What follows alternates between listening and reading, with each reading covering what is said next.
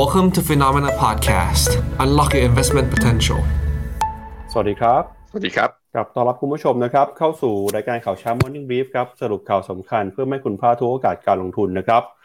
วันพฤหัสบดีที่วันอังคารที่2พฤษภาคมนะครับมาเจอกับเรา2คนผมปั๊บจิรติขันติพโลและพี่แบงค์ชัยนนท์การจนันนะครับสวัสดีครับพี่แบงค์ครับครับสวัสดีครับปั๊บครับเรามาดูกันกับทิศทางความเคลื่อนไหวนะครับทางเศรษฐกิจที่น่าสนใจกันเข้าสู่เดือนใหม่แล้วด้วยนะครับในช่วงของเดือนที่ผ่านมาตลาดหุ้นนะครับแล้วก็ปัจจัยต่างๆทั่วโลกจะมีความเคลื่อนไหวที่น่าสนใจยังไงบ้างนะครับวันนี้เนี่ยเดี๋ยวเราจะพาคุณผู้ชมไปดูกันกับตลาดหุ้นสุดสัปดาห์ที่ผ่านมานะครับเนื่องจากเมื่อวานนี้เป็นวันหยุดไปแล้วก็หลายประเทศก็หยุดไปเช่นกันนะครับสัปดาห์นี้วันนี้ก็เลยเป็นวันแรกของสัปดาห์ครับแล้วก็มีความเคลื่อนไหวนะครับหลังจากหุ้นของ First Republic Bank มีปัญหาเรื่องของการขาดสภาพคล่องทำให้หลายคนกังวลนะครับว่าแบงก์จะล้มสุดท้ายแล้วเนี่ยนะครับมีข้อสรุปแล้วครับว่าธนาคาร JP Morgan ต้องเข้ามาซื้อกิจการนะครับก็กลายเป็นว่าดีลนี้เนี่ยเป็นดีลที่มีขนาดใหญ่นะครับเป็นอันดับที่2ในประวัติศาสตร์ของสหรัฐดีลนี้ถือว่าใหญ่กว่าธนาคาร SVB ที่เคยมีปัญหาล้มมาก่อนหน้านี้ด้วยนะครับแล้วก็รวมไปถึงครับจะพาคุณผู้ชมไปดูกันกับความเสี่ยงความกังวลของคุณเจเน็ต เยเลนนะครับรัฐมนตรีว่าการกระทรวงการคลังสหรัฐที่ออกมาบอกว่าตอนนี้เนี่ยความเสี่ยงเรื่องของเพดานหนี้สาธารณะยังคงมีอยู่ถ้าหากว่าวันที่1มิถุนายนนี้นะครับทางสภาคองเกรสไม่สามารถผ่านกฎหมายทั้งหมดได้เนี่ยก็มีความเสี่ยงที่จะผิดนัดชำระหนี้และซึ่งเรื่องนี้เนี่ยจะกลายเป็นปัญหาที่กระทบนะครับต่อเศรษฐกิจในวงกว้างนอกจากนี้นะครับในสัปดาห์นี้จะเป็นสัปดาห์ที่มีความสำคัญมากเพราะว่าจะมีธนาคารกลางที่สำคัญประชุมกันนะครับก็คือธนาคารกลางสหรัฐแล้วก็ธนาคารกลางยุโรปครับโดยตลาดประเมินนะครับว่าในสัปดาห์นี้ทั้งธนาคารกลางสหรัฐแล้วก็ธนาคารกลางยุโรปจะมีการตัดสินใจเดินหน้าปรับขึ้นอัตราดอกเบี้ยนโยบายนะครับท่ามกลางความเสี่ยงที่กำลังเกิดขึ้นไม่ว่าจะเป็นความเสี่ยงเรื่องของภาคการเงินความเสี่ยงเรื่องของเศรษฐกิจรวมไปถึงความเสี่ยงในเรื่องของการเมืองด้วยครับพี่แบงค์ครับงั้นเดี๋ยวพาคุณผู้ชมไปดูกันก่อนนะครับกับความเคลื่อนไหวนะครับที่น่าสนใจที่เราจะจับตากันในช่วงสัปดาห์นี้นะครับจะมีเรื่องอะไรบ้างนะครับเดี๋ยวไปดูกันกับสรุปตัวเลขของตลาดหุ้นในสัปดาห์ที่ผ่านมานะครับว่าแต่ละตลาดแต่ละสินทรัพย์มีความเคลื่อนไหวที่น่าสนใจยังไงบ้างครับเริ่มต้นพาคุณผู้ชมนะครับไปดูกันก่อนกับตัวเลขนะครับสรุปสินทรัพย์ต่างๆครับตัวเลขนี้เนี่ยสรุปกันจนถึงวันที่28เมษายนนะครับก็คือวันทำการสุดท้ายของเดือนที่แล้วเลยครับเราจะเห็นนะครับว่าในฝั่งของสินทรัพย์ต่างๆกอง REIT ครับให้ผลตอบแทนที่ค่อนข้างจะโดดเด่นนะครับเมื่อเปรียบเทียบกับสินทรัพย์อื่นโดย Global REIT เนี่ยสัปดาห์ที่แล้วปรับตัวบวกขึ้นมา 1.5% ครับตามมาด้วย Emerging Market Bonds นะครับให้ผลตอบแทนปรับตัวขึ้นมาประมาณ 1% รวมไปถึงนะครับตลาดหุ้นของญี่ปุ่นครับสัปดาห์ที่แล้วยังคงเดินหน้าบวกได้ต่อเนื่องบวกได้ประมาณ 1% Year to date นะครับตลาดหุ้นญี่ปุ่นยังคงเป็นตลาดหุ้นที่โดดเด่นนะครับบวกขึ้นมามากกว่า 10.6% เป็นที่เรียบร้อยแล้วครับเดี๋ยววันนี้เราจะมาวิเคราะห์กันด้วยนะครับว่าสาเหตุอะไรทำให้ตลาดหุ้นญี่ปุ่นน่าสนใจจนคุณ Warren Buffett มหาเศรษฐีนะครับผู้เป็นปรมาจารย์แห่งการลงทุนของโลกเนี่ยตัดสินใจเข้าไปซื้อหุ้นญี่ปุ่นเพิ่มเติมในช่วงปีที่ผ่านมาตามมาด้วยตลาดหุ้นสหรัฐนะครับสัปดาห์ที่แล้ว S&P 500 บวกขึ้นมา 0.9% นะว่าจะมีข่าวตัวเลข GDP ออกมาต่ำกว่าคาดก็ตามรวมไปถึงนะครับบอนด์ครับไม่ว่าเป็น US Bond High Yield Bond นะครับก็ปรับตัวผลตอบแทนบวกขึ้นมาที่ปรับตัวลงไปในสัปดาห์ที่แล้วนะครับก็คือราคาน้ำมันครับราคาน้ำมันลงไป 1.4% ตลาดหุ้นของอังกฤษนะครับติดลบไป 0.6 ตลาดหุ้นยุโรปย่อลงไป 0.5ความกังวลสำคัญนะครับก็มาจากความกังวลเรื่องของเศรษฐกิจถดถอยนะครับทำให้ราคาน้ำมันปรับตัวลงมาค่อนข้างแรง Year to date ตั้งแต่ต้นปีเนี่ยราคาน้ำมันติดลบไปแล้วนะครับ 4.3% รวมไปถึงค่าเงินดอลลาร์สัปดาห์ที่แล้วก็อ่อนค่าไปด้วยทองคำยังรักษามูลค่าได้อยู่นะครับบวกขึ้นไปได้ประมาณ 0.3% ถ้าดูสินทรัพย์นะครับที่ผลตอบแทนดีที่สุดตั้งแต่ต้นปีนะครับเกิน 9% เนี่ยมีอะไรบ้างมีตลาดหุ้นญี่ปุ่น Year to date บวก 10.06% แล้วก็มี DM Market นะครับตลาดหุ้นในประเทศที่พัฒนาแล้วบวกขึ้นมา 9%ทองคำยังบวก 9% ได้อยู่นะครับแล้วก็ตลาดหุ้นยุโรปบวก 9.8% ครับพี่แบงค์ครับผมสำหรับญี่ปุ่นเนี่ยเมื่อสัปดาห์ที่ผ่านมานะสัปดาห์ที่แล้วมีการประชุม BOJ ไปซึ่งก็อาจจะเซอร์ไพรส์ตลาดนิดๆที่คุณโอเอดะประธานธนาคารกลางคนใหม่เนี่ยเข้ามาแล้วก็บอกว่ายังคงอัตราดอกเบี้ยนโยบายที่ระดับต่ำแบบ Ultra Loosening Monetary Policy เนี่ยต่อไปแล้วก็ยังไม่ปรับตัว yield curve control ก็ทำให้ตัวค่าเงินเยนเนี่ยต่อบาทเนี่ยมีการอ่อนอย่างค่อนข้างรุนแรงทีเดียวผมพาไปดูแล้วเมื่อเช้านี้ผมก็คุยกับกวนที่ไปเที่ยวฟุกุโอกะด้วยกันว่ามันน่าเจ็บใจยิ่งนักนะอันนี้ให้ดูฮะ เนี่ยวันศุกร์เนี่ยราคาเยนต่อดอลลาร์นะดีดขึ้นมาประมาณ 1.7% เช้านี้ขึ้นมาทะลุเส้นค่าเฉลี่ย200วันอยู่ที่ 137.36 ถามว่ามันน่าเจ็บใจยังไงใครที่เพิ่งไปเที่ยวญี่ปุ่นมานะมาดูค่าเงินเยนเมื่อเที่ยวกับบาทพี่ปั๊บดูดิครับลงมาต่ำยี่สิบห้าหลุดยี่สิบห้าแล้วนะครับเหลือ 24.67 แล้วก็เป็นจุดที่ต่ำที่สุดที่เราไม่ได้เห็นมาเลยนานมาก 24.67 เนี่ยไม่ได้เห็นมาเลยนับตั้งแต่ปี 1997 คือทำไมไม่ลงมาเร็วกว่านี้ทำไมไม่ลงมาก่อน เราจะไปเที่ยวเห็นอย่างนี้แล้วก็ควรไปถัวนะใครที่มีเวลาว่างนะฮะควรแลกเย็นแล้วก็ไปเที่ยวญี่ปุ่นถัวซะอันนี้ก็คือนั่นอันเนี้ยสาเหตุมาจากความคาดหวังของตลาดว่าน่าจะเริ่มแล้วญี่ปุ่นน่าจะเริ่มคือขยายกรอบตัว yield curve control แล้วก็อาจจะปรับขึ้นอัตราดอกเบี้ยซึ่งพอยังไม่ทำค่าเงินก็กลับมาออกนะครับไปดูกันต่อนะครับในรายตลาดหุ้นบ้างครับถ้าดูภาพของตลาดหุ้นทีละตลาดนะครับสัปดาห์ที่ผ่านมาเนี่ยตลาดหุ้นอินเดียถือว่าน่าสนใจนะครับปรับตัวได้แข็งแกร่งกว่าชาวบ้านเลยครับ Nifty นะครับบวกขึ้นมา 2.5% ครับแต่ถ้าดูตั้งแต่ต้นปีเนี่ยหุ้นอินเดียยังติดลบอยู่นะครับหรือว่านี่อาจจะเป็นสัญญาณการกลับตัวของตลาดหุ้นอินเดียแล้วก็ได้นะครับตลาดหุ้นของอินโดนีเซียครับบวกขึ้นมา 1.4% ดัชนี Nasdaq หุ้นในกลุ่มเทคโนโลยีนะครับช่วงสัปดาห์ที่แล้วประกาศงบกันผลประกอบการของหลายตัวเนี่ยดีกว่าคาดนะครับทำให้ดัชนี Nasdaq ปรับตัวบวกขึ้นมาได้ 1.3% ในสัปดาห์ที่แล้วนะครับตลาดหุ้นญี่ปุ่นบวกขึ้นมา 1% อย่างที่เราบอกไปนะครับ S&P 500 บวก Dow Jones บวกกับ 1% เวียดนามบวกมาได้ 0.6% ครับตลาดหุ้นนะครับที่ดูเหมือนว่าจะค่อนข้าง underperform ขึ้นน้อยกว่าหรือว่าติดลบมากกว่าตลาดในประเทศอื่นก็คือตลาดหุ้นไทยครับสัปดาห์ที่แล้วเซ็นดี Index ติดลบไป 1.9% ตั้งแต่ต้นปีเป็นต้นมานะครับตลาดหุ้นไทยติดลบไปแล้ว 8.4% ตลาดหุ้นเกาหลีใต้ครับสัปดาห์ที่แล้วติดลบไป 1.7 หุ้นจีนนะครับสัปดาห์ที่แล้วถือว่าเพอร์ฟอร์มไม่ค่อยดีเท่าไหร่ติดลบไปเกือบ 1% นะครับแล้วก็หุ้นยุโรปก็มีแรงเทขายทั้งหมดออกมาแม้ว่าต้นปีเนี่ยจะบวกขึ้นมาได้กว่าเกือบ 10% ก็ตามนะครับดูถ้าดูภาพเนี่ย Nasdaq ก็ยังคงเป็นหนึ่งในดัชนีที่แข็งแกร่งมากที่สุดในโลกนะครับหุ้นในกลุ่มเทคยังคงหนุนนำทำให้ Year to Date Nasdaq บวกขึ้นมาได้ 16.8% ครับพี่แบงค์ครับผมพาไปดูดัชนี Nasdaq นะ Nasdaq อยู่ในโซนที่น่าสนใจทีเดียวแถวๆประมาณ 12,200 เนี่ยถ้าทะลุผ่านขึ้นมาก็จะทำ New High ของปี 2023 ได้มาพร้อมๆกับการประกาศงบในไตรมาส 1ที่ออกมาแล้วส่วนใหญ่ก็คือยังถือว่าน่าประทับใจยังถือว่าโอเคอยู่ถ้าผ่านได้ก็จะมีไฮเดิมของเมื่อวันที่15สิงหาแถวๆ 13,100 คิดเป็นอัพไซด์จากบริเวณนี้อยู่ที่ประมาณอีกถึงประมาณ 7% ทีเดียวคำถามคือจะไปได้ไหมแค่งบเพราะว่าเหตุการณ์ที่รออยู่ข้างหน้านั่นก็คือเรื่อง recession นะเรื่องที่1เรื่องที่2คือ debt ceilingซึ่งอย่างที่ข่าวเนี่ยพี่ปั๊บหยิบมาวันนี้เขาบอกว่า Debt Ceiling อาจจะเร็วมากกว่าแค่มากกว่าที่ทุกคนคาดคือตั้งแต่ต้นเดือนมิถุนาเลยเนี่ยอาจจะชนเพดานเราต้องไปคุยกันในสภาต่อ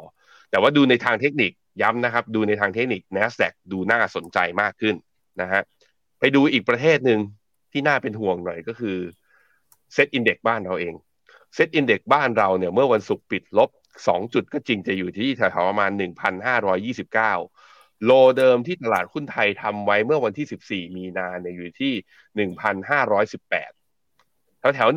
1,518 เนี่ยเป็นโลเดิมที่หุ้นไทยเคยลงมาทดสอบเมื่อตอนกลางเดือนกรกฎาคมทีหนึ่งแล้วแถวๆเมื่อตอนเดือนสิงหาปี 2021 ทีหนึ่งเพราะฉะนั้นถ้าหลุดบริเวณเนี้ย 1,520 ลงมาเนี่ยจะเป็นการหลุดแนวต้านแนวรับสำคัญที่มีมานับตั้งแต่ปี 2021 ทีเดียวครับห้ามหลุดถ้าเชื่อว่าเลือกตั้งแล้วนโยบายที่เปลี่ยนไปรัฐบาลใหม่ที่กำลังจะมาหรือรัฐบาลเดิมเป็นชุดผสมก็แล้วแต่ที่กำลังจะมานะทำให้เกิด sentiment ทำให้เกิดการรีบาวด์ได้ผมคิดว่านี่คือจุดซื้อจุดที่สำคัญจุดหนึ่งก่อนการเลือกตั้งซึ่งสถิติเลือกตั้ง Phenomena เราเคยให้ไว้แล้วว่าซื้อก่อนที่จะมีการเลือกตั้งแล้วถือไปหลังจากการเลือกตั้งเนี่ยอย่างน้อยๆ1เดือนมีโอกาสกำไรเพราะนั้นก็เข้าซื้อกันได้สำหรับระยะสั้นสำหรับระยะยาวผมเห็นว่ายังไงก็จำเป็นต้องรอกันต่อไปนะครับครับมาดูต่อนะครับกับตัวเลขเศรษฐกิจที่จะประกาศกันในสัปดาห์นี้นะครับเราจะเห็นว่าสัปดาห์นี้เนี่ยนอกจากการประชุมนโยบายการเงินกันแล้วการประกาศผลประกอบการก็มีความสำคัญเช่นกันนะครับเพราะว่ามีบริษัทใหญ่หลายบริษัทที่ประกาศงบกันนะครับแม้ว่าจะเป็นวันนี้นะครับจะมีหุ้นของ AMD Pfizer Uber BP นะครับ Starbucks ด้วยครับก็มีหลากหลายบริษัทนะครับทั้งบริษัทยาบริษัทน้ำมันบริษัทเทครวมไปถึงบริษัทที่เกี่ยวข้องกับอุปโภคบริโภคครับวันพุธนะครับมี Qualcomm ครับส่วนวันพฤหัสบดีเนี่ยอันนี้เป็นบริษัทที่มี market cap ใหญ่ที่สุดในโลกบริษัทหนึ่งเลยนะครับก็คือ Apple ครับ Apple จะประกาศงบกันนะครับในช่วงวันพฤหัสบดีนี้แล้วก็วันเดียวกันนะครับมีหุ้นของ Shell หุ้นของ Coinbase หุ้นของ Lyft ด้วยนะฮะแล้วก็วันศุกร์นะครับจะมีหุ้นของ AMC นะครับซึ่งก็เป็นโรงภาพยนตร์ในสหรัฐอเมริกาครับพี่แบงค์ก็เป็นสัปดาห์ที่สำคัญมากนะครับทั้งของการประชุมแล้วก็เรื่องของการประกาศงบนะครับแน่นอนว่าจับตาให้ดีกับราคาหุ้นของ Apple ในช่วงสัปดาห์นี้ด้วยนะครับก็อย่างที่บอกไปนะครับว่าสัปดาห์ที่แล้วเนี่ยมีหลายบริษัทประกาศงบกันนะครับโดยพ้องยิ่งหุ้นในกลุ่มเทคผลประกอบการออกมาค่อนข้างดีทีเดียวก็เดี๋ยวมาดูกันนะฮะภาพความเคลื่อนไหวของตลาดหุ้นในสัปดาห์ที่แล้วนะครับภาพที่คุณผู้ชมเห็นอยู่บนหน้าจอคือภาพแผนที่หุ้นครับเป็นภาพ performance ในสัปดาห์ช่วงที่ผ่านมานะครับเราจะเห็นว่าหุ้นที่สามารถปรับตัวบวกขึ้นมาเป็นสีเขียวสดใสเนี่ยส่วนใหญ่ก็อยู่ในฝั่งของเทคโนโลยีครับไม่ว่าเป็น Microsoft ที่บวกขึ้นมา 8% Meta บวกขึ้นมา 13% นะครับ Apple บวกขึ้นมา 2.7% Nvidia บวก 7% หุ้นของ Google บวก 1.6% นะครับสาเหตุสำคัญก็มาจากการประกาศผลประกอบการออกมาที่ดีกว่าคาดนะครับทั้ง Microsoft ทั้ง Meta เลยครับที่จำนวนผู้ใช้งานแล้วก็รายได้นะครับที่ปรับตัวเพิ่มสูงขึ้นมาครับส่วนหุ้นในกลุ่มธนาคารพาณิชย์นะครับสัปดาห์ที่แล้วถือเป็นสัปดาห์ที่ค่อนข้างน่ากังวลครับเพราะว่าจากปัญหา First Republic Bank เนี่ยก็เข้ามากดดันหุ้นในกลุ่มแบงค์ทั้งตลาดเลยนะครับที่ปรับตัวลดลงไปก็มี Wells Fargo ครับสัปดาห์ที่แล้วติดลบไป 1.8% Morgan Stanley ลบไป 3.6% แล้วก็มี American Express City Group นะครับ Goldman Sachs ทางฝั่งของ Bank of America ก็ติดลบไป 2.5% ฮะแล้วก็ที่น่าสนใจนะครับก็คือ JP Morgan ครับหลังจากที่มีข่าวประกาศเข้าไปซื้อกิจการนะครับ First Republic Bank สัปดาห์ที่แล้วยังคงสามารถยืนบวกได้อยู่นะครับแล้วก็ Berkshire Hathaway บวกขึ้นมา 1.77% ครับขณะที่หุ้นในกลุ่มค้าปลีกนะครับก็ถูกแรงกดดันนะครับจากเศรษฐกิจที่ส่งสัญญาณชะลอตัวเนื่องจาก GDP ครับออกมาต่ำกว่าคาดนะครับทำให้หุ้นของ Amazon ครับติดลบไปนะครับ 5.2% ฮะแล้วก็มีหุ้นของ Costco นะครับหุ้นของ Walmart ก็ติดลบไปด้วยรวมไปถึงหุ้นในกลุ่มพลังงานนะครับ Exxon Mobil Chevron จากราคาน้ำมันที่ปรับตัวลงมาอย่างรุนแรงส่งผลทำให้หุ้นติดลบแล้วก็ Tesla นะครับสัปดาห์ที่แล้วผันผวนมากแต่นั้นก็ตามเนี่ยหุ้นก็ติดลบไปประมาณ 1.7% ครับพี่แบงค์ครับไปดูต่อนะครับถ้าหากว่าไปดูในฝั่งของรายเซกเตอร์เนี่ยเราก็จะเห็นนะครับว่าเซกเตอร์ที่เกี่ยว IT ครับสัปดาห์ที่แล้วยังคงถือว่าปรับตัวได้ค่อนข้างดีทีเดียวนะครับเซกเตอร์ที่เกี่ยวกับหุ้นในกลุ่มธนาคารพาณิชย์นะครับกลุ่ม Utilities กลุ่ม Healthcare สัปดาห์ที่แล้วก็ถือว่าเพอร์ฟอร์มไม่ค่อยดีเท่าไหร่ครับแล้วถ้าไปดูกองหลีนะครับกองหลีอย่างที่บอกไปว่าเป็นสัปดาห์ที่กองหลีสามารถปรับตัวขึ้นมาได้ค่อนข้างดีนำมาโดยกองหลีของยุโรปญี่ปุ่นแล้วก็ตามมาด้วยออสเตรเลียครับส่วนผลตอบแทนของพันธบัตรบ้างนะครับสัปดาห์ที่แล้วพันธบัตรรัฐบาลสหรัฐอายุ10ปีครับให้ผลตอบแทนปรับตัวขึ้นมา 5.2 basis point นะครับส่วนพันธบัตรรัฐบาลสหรัฐอายุ10ปีให้ผลตอบแทนปรับตัวเพิ่มสูงขึ้นมา 7.8 basis point นะครับตลาดก็จับตากันกับการประชุมนะครับเรื่องของนโยบายการเงินในสัปดาห์นี้ด้วยนะครับอันนี้ก็เป็น fixed income นะครับอย่างที่เราบอกไปนะครับว่าผลตอบแทนของบอนด์เป็นยังไงบ้างนะครับอันนี้ก็เป็นภาพรวมความเคลื่อนไหวครับของสินทรัพย์ต่างๆในช่วงรอบสัปดาห์ที่ผ่านมาครับครับผมสัปดาห์นี้ที่เราต้องจับตาก็คือการประชุมของเฟดนะว่าจะมีการขึ้นดอกเบี้ยอย่างที่ตลาดคาดการณ์มา25 basis point การขึ้นครั้งนี้เนี่ยหลายฝ่ายนะครับคาดการณ์กันว่าน่าจะเป็นการขึ้นครั้งสุดท้ายก่อนที่เข้าสู่ไตรมาส3หรือไตรมาส4จะมีโอกาสปรับลดตัวดอกเบี้ยลงอีกทีนึงในมุมมองของPhenomenaเนี่ยเรามองว่าเบสเคสคือมีโอกาส soft landing หรือว่าเศรษฐกิจอเมริกามีโอกาสที่จะเข้าสู่ recession คือ GDP ติดลบเนี่ยได้ตั้งแต่ประมาณไตรมาส3นี้เป็นต้นไปเพราะฉะนั้นดอกเบี้ยกำลังจะอยู่สุดทางและอยู่ที่ว่าเป็นการประชุมครั้งนี้หรือเป็นการประชุมครั้งหน้าครับเอาละครับเดี๋ยวเรามาดูประเด็นใหญ่ประเด็นแรกของเรานะครับก็คือเรื่องของภาคธนาคารภาคสถาบันการเงินนะครับในช่วงวันที่ผ่านมาครับวันที่1พฤษภาคมนะครับก็มีข่าวใหญ่นะครับก็คือ JP Morgan ครับสุดท้ายแล้วเนี่ยสามารถปิดดีลนะครับประมูลเข้าไปซื้อกิจการ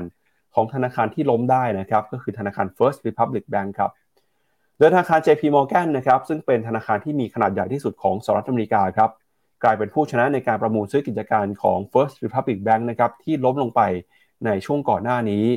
ในข้อตกลงนะครับที่ทำให้ธนาคารขนาดใหญ่ที่สุดของสหรัฐอเมริกาเนี่ยมีขนาดใหญ่มากขึ้นกว่าเดิมอีกด้วยนะครับโดยสำนักข่าวรอยเตอร์ก็ระบุว่าทาง JP Morgan Chase นะครับจะจ่ายเงินมูลค่า 1,600 ล้านดอลลาร์ให้กับ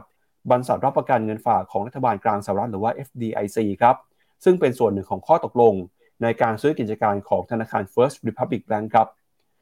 โดย First Republic Bank นะครับมีสำนักงานใหญ่อยู่ที่ซานฟรานซิสโกครับถือว่าเป็นธนาคารแห่งที่ 3 แล้วที่ล้มลงไปในปีนี้นะครับเพราะมีปัญหาเรื่องของสภาพคล่องในช่วง 2 เดือนที่ผ่านมาโดยล้มถัดจากธนาคาร Silicon Valley Bank แล้วก็ Signature Bank นะครับโดยทาง FDIC เนี่ยก็จะมีการนำสินทรัพย์ของ First Republic ออกมาประมูลนะครับโดยการประมูลในสัปดาห์ที่ผ่านมาผู้เข้าไปร่วมประมูลก็มีหลายรายนะครับไม่ว่าจะเป็น PNC Financial Services Group มี Citizen Financial Group นะครับมี JP Morgan โดยสุดท้ายแล้วเนี่ย JP Morgan ก็กลายเป็นผู้ที่ชนะการประมูลไปได้นะครับแล้วก็จะเข้ามาถือครองทรัพย์สินแล้วก็หนี้สินของ First Republic ครับรวมไปถึงเงินฝากของลูกค้าส่วนใหญ่ที่ทั้งเป็นบุคคลแล้วก็นิติบุคคลที่มีความมั่งคั่งด้วยนะครับจากการประเมินของเจ้าหน้าที่ครับระบุว่า FDIC เนี่ยจะขาดทุนในข้อตกลงนี้นะครับที่ขายให้กับ JP Morgan มูลค่าขาดทุนอยู่ที่ประมาณ 13,000 ล้านดอลลาร์โดยนักวิเคราะห์ก็ชี้นะครับว่าแม้การประมูลครั้งนี้เนี่ยจะช่วยให้ความวุ่นวายในตลาดการเงินของสหรัฐอเมริกาสงบลงได้บ้างแต่การที่ธนาคารนะครับที่มีขนาดใหญ่มากในสหรัฐอเมริกาเป็นผู้ชนะการประมูลเนี่ยก็จะยิ่งทำให้ JP Morgan Chase ซึ่งเป็นธนาคารใหญ่ที่สุดอันดับหนึ่งของสหรัฐมีความแข็งแกร่งมากขึ้นไปอีกแล้วก็จะเป็นเรื่องยากนะครับที่ธนาคารขนาดกลางขนาดเล็กจะสามารถแข่งขันในตลาดการเงินของสหรัฐได้ครับโดยการประมูลนะครับหลายคนก็กังวลว่าการควบรวมในครั้งนี้เนี่ยจะส่งผลระยะยาวต่อการแข่งขันครับในภาคการเงินของสหรัฐเพราะว่ายิ่งธนาคารขนาดใหญ่เนี่ยโดยพ้องยิ่ง JP Morgan นะครับยิ่งใหญ่ยิ่งขนาดโตมากกว่านี้เนี่ยก็จะกลายเป็นปัญหาที่สุดท้ายแล้วถ้าหากว่า JP Morgan มีปัญหารัฐบาลของสหรัฐจะไม่สามารถปล่อยให้ JP Morgan นะครับมีความเสี่ยงหรือว่ามีปัญหาความเชื่อมั่นได้ซึ่งเรื่องทั้งหมดนี้นะครับจะเป็นผลเสียต่อธนาคารขนาดกลางขนาดเล็กด้วยนะครับแล้วก็ส่งผลต่อการแข่งขันแล้วก็ภาพรวมของสถาบันการเงินโดยรวมครับปัจจุบันเนี่ย JP Morgan Chase ครับถือครองเงินฝากมากกว่า 10% ของปริมาณเงินฝากทั้งหมดในระบบการเงินสหรัฐครับซึ่งนักวิเคราะห์ก็ประเมินว่าตัวเลขเงินฝากของระบบเนี่ยจะเพิ่มขึ้นมาเป็น 13% นะครับหากการควบรวมสำเร็จเสร็จสิ้นโดย JP Morgan ครับก็จะเปิดให้บริการสาขาของ First Republic Bank นะครับทั้งหมด84แห่งใน8รัฐนะครับในฐานะของธนาคารสาขาของ JP Morgan ตั้งแต่วันนี้เป็นต้นไปนะครับนะซึ่งก็ถือว่าความกังวลในระยะสั้นหายไปแล้วนะครับทาง First Republic Bank มีคนเข้ามารับสินทรัพย์รับหนี้สินต่อไปแต่ภาพระยะกลางภาพระยะยาวเนี่ยพอ JP Morgan เข้ามาซื้อแล้วนะครับตลาดจะหายกังวลหรือเปล่าหรือว่ามีธนาคารไหนที่มีปัญหาซ่อนอยู่หรือเปล่าเนี่ยอันนี้เดี๋ยวเราต้องมาติดตามกันนะครับแล้วก็ถือว่าเป็นเรื่องที่ไม่ค่อยปกตินะครับระยะเวลาผ่านมาเพียงแค่4เดือนเท่านั้นนะครับพี่แบงค์มีธนาคารขนาดใหญ่ของสหรัฐล้มลงไปแล้ว3แห่งครับอันนี้ก็เป็นสัญญาณที่น่ากังวลและเดี๋ยวจะต้องมารอดูกันนะครับว่าการประชุมตั้งแต่วันนี้นะครับ 2-3 พฤษภาคม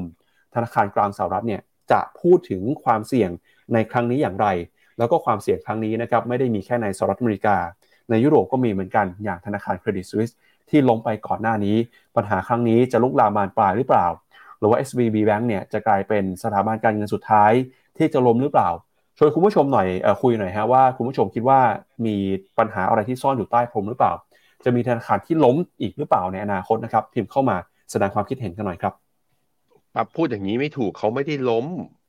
ครับก็มีคนเข้าไปซื้อไงเข้าไปอุ้มแล้วเพราะฉะนั้นอย่าง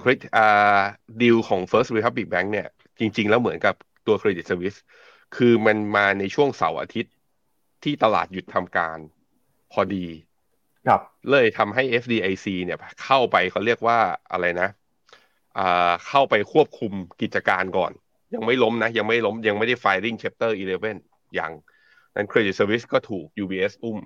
ส่วน First Republic ก็ถูก JP Morgan ซื้อเพราะฉะนั้นยังดำเนินธุรกิจต่อไปก่อนแต่ว่าผลจากการควบรวมเนี่ยก็เป็น